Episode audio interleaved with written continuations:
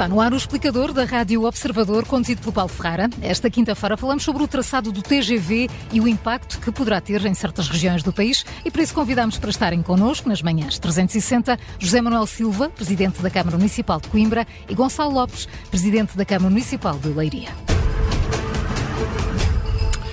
Muito bom dia, obrigado a ambos por estarem neste explicador. Coimbra e Leiria são duas das cidades eh, por onde passa o traçado previsto do TGV, com algumas paragens previstas também para algumas composições.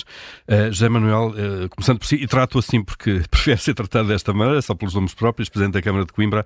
Uh, o que lhe pergunto é que, no caso concreto de Coimbra, que investimentos, nomeadamente na estação ferroviária, que são necessários fazer nos próximos anos, no fundo, para este projeto? Bom dia, obrigado pelo convite, um cumprimento ao Gonçalo. Eh, o que eu queria dizer é que o TGV é uma verdadeira revolução nos transportes e na mobilidade do país eh, e vai ser muito importante para as cidades que atravessa, eh, nomeadamente Leiria, Coimbra e Aveiro.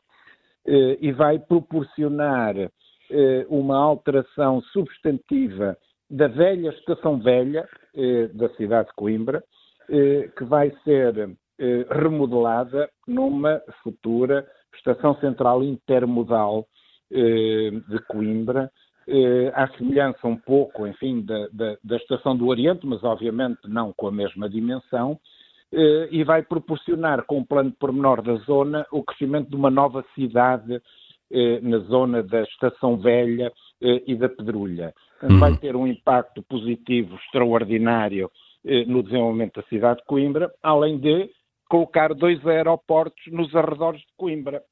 E quando um diz nos arredores é por causa da distância de tempo, claro. Exatamente, um no norte a 30 minutos, um no sul a 50 minutos. E isso, obviamente, vai ter um impacto excepcional nas acessibilidades eh, à cidade, que por excelência é a cidade que está no centro eh, do país eh, e ser um impulso ehm, de eh, desenvolvimento, de crescimento, de instalação de empresas e de pessoas eh, e de, de desenho de uma nova cidade hum. por um arquiteto de renome internacional, que é o arquiteto Juan Busquet. Que está também envolvido na, no desenho de estações, eh, também outras estações de CGV, nomeadamente a de Gaia. Uh, José Manuel, falou de, uma, de, de, transformar a estação velha num, num, num, centro intermodal. Isso significa o quê? Ligação a outro tipo de mobilidades, nomeadamente terrestres, autocarro? Exatamente, significa que hum, todas as mobilidades eh, se vão concentrar centripetamente e centrifugamente na estação central intermodal de Coimbra, ou seja, vamos ter os autocarros, vamos ter os táxis, vamos ter as mobilidades suaves, eh, vamos ter também eh, os SMETUC, os transportes eh, urbanos coletivos de Coimbra, eh, vamos ter os automóveis eh, individuais, portanto, todos poderão convergir para eh, a Estação Central Intermodal para apanhar a ferrovia, mas também chegar de ferrovia e daí apanhar um outro transporte eh, para hum. se deslocar em direção à cidade, nomeadamente com o novo sistema também do Metrobus, que vai também até essa, à estação, à estação velha, a futura estação central intermodal. Portanto, teremos todos os sistemas de transporte a convergir nessa estação e a divergir, eh, levando eh, as pessoas para os principais destinos da cidade, eh, hum. com o Metrobus a vantagem de as levar também a Miranda do Corvo, a Lausanne e a Serpins. Hum, é, conselhos vizinhos. Claro. Exatamente. Uh, muito Gonçalo Lopes, bom dia, bem-vindo também. Bom dia. Obrigado por estar neste explicador. Uh, vamos agora olhar para a Leiria e perceber também que uh, investimentos, que mudanças no Conselho de Leiria que esta obra do país deve provocar.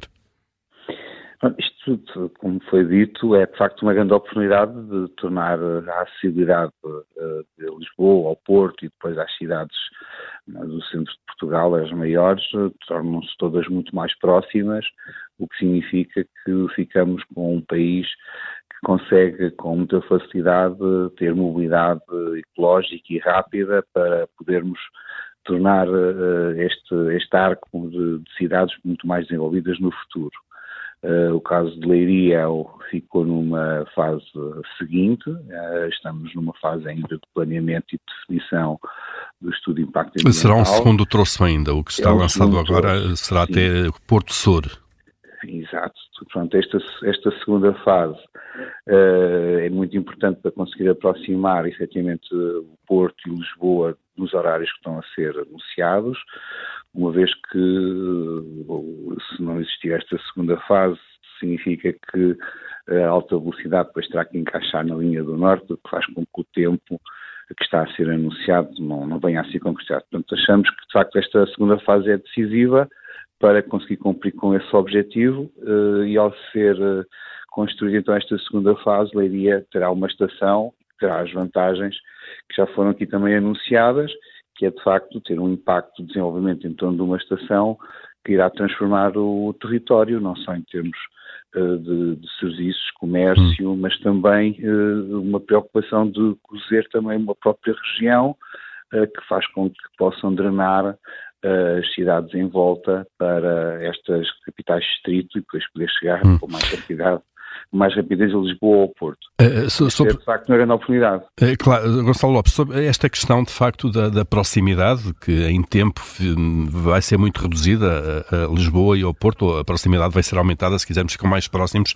Isto pode ser visto de duas maneiras, obviamente o ganho uh, económico e social, agora, e a possibilidade eventualmente de fixar novas populações, quer em Leiria, quer em Coimbra, mas deixe-me colocar outro desafio. Será que isto não pode de alguma forma aumentar o centralismo, isto é, a proximidade de Leiria, neste caso por TGV Lisboa, não pode levar a uma deslocalização maior ainda de empregos eh, para uma cidade que tem uma capacidade de atração muito maior, como é, como é Lisboa? A hum, tendência tem sido o contrário. Imagine, se tiver um apartamento que valha uh, meio milhão de euros em Lisboa, ou em Oeiras, ou em Sintra, que tem uma qualidade de vida relativa, tendo em conta as condições de trânsito e de carro para o trabalho, e tendo em conta que o trabalho é hoje feito muito à distância, poderá vender esse apartamento e comprar por metade do preço em Leiria e ficar ainda com muito dinheiro para poder ter uma vida feliz durante muitos anos. E, portanto, acho que isto de facto é uma grande oportunidade para a questão também da habitação, que é uh, irão surgir muitas oportunidades, não em Lisboa, que está caro, e nos arredores, mas é uma oportunidade de poder aparecer mais pessoas a dizerem uh, nos nossos territórios. Uh, portanto, o movimento será exatamente o contrário. Hum. Uh, tanto mais que é assim que acontece quando acontece em, em, Paris ou nas grandes cidades, a ferrovia fez com que as cidades mais distantes pudessem ficar mais desenvolvidas e, naturalmente, acho que isso é uma oportunidade de atração. Uh, no entanto, admito que também possa surgir exatamente situações contrárias, embora atualmente a problemática da habitação dá tendência para que se consiga desenvolver habitações mais distantes dos centros mais caros, não é? E neste caso Lisboa é um dos mais caros do país. Uhum. É mais caro do país e um dos mais caros da Europa. E da Europa também. José Manuel, a mesma questão em relação a Coimbra. Eh, Coimbra que eh, não tem sido muito pujante nas últimas décadas, pelo menos se olharmos eh, para aquilo que foi o passado já da, da, da cidade, esta capacidade de atração que uma obra como o TGV pode provocar não pode também correr o risco de significar o contrário. Fica-se muito mais próximo do Porto, nomeadamente em Coimbra. Eh, não, acho que não corremos esse risco. Repare, eh, Porto e Lisboa são cidades eh, saturadas, principalmente Lisboa.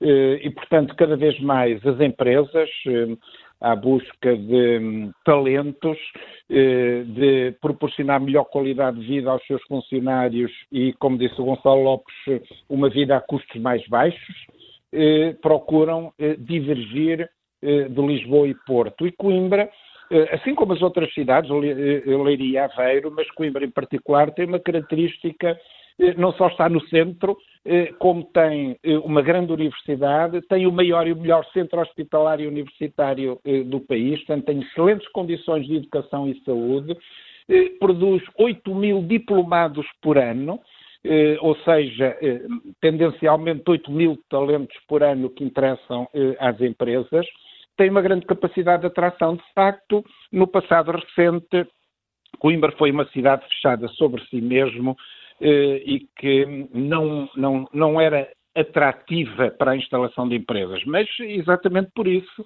há dois anos o povo de Coimbra entendeu mudar a agulha eh, e iniciar um novo ciclo de governação da cidade e de, de, desenvolvimento estratégico da cidade, que passa por proporcionar boas condições e condições de atratividade de instalação, e nomeadamente criámos na Câmara um regulamento para a via rápida do investimento, precisamente para nos tornarmos mais competitivos na atração de empresas e isso está a ter bons resultados. Aliás, um dos paradigmas foi exatamente a instalação do segundo escritório de GBS da Airbus no país foi instalado em Coimbra e outras empresas têm seguido.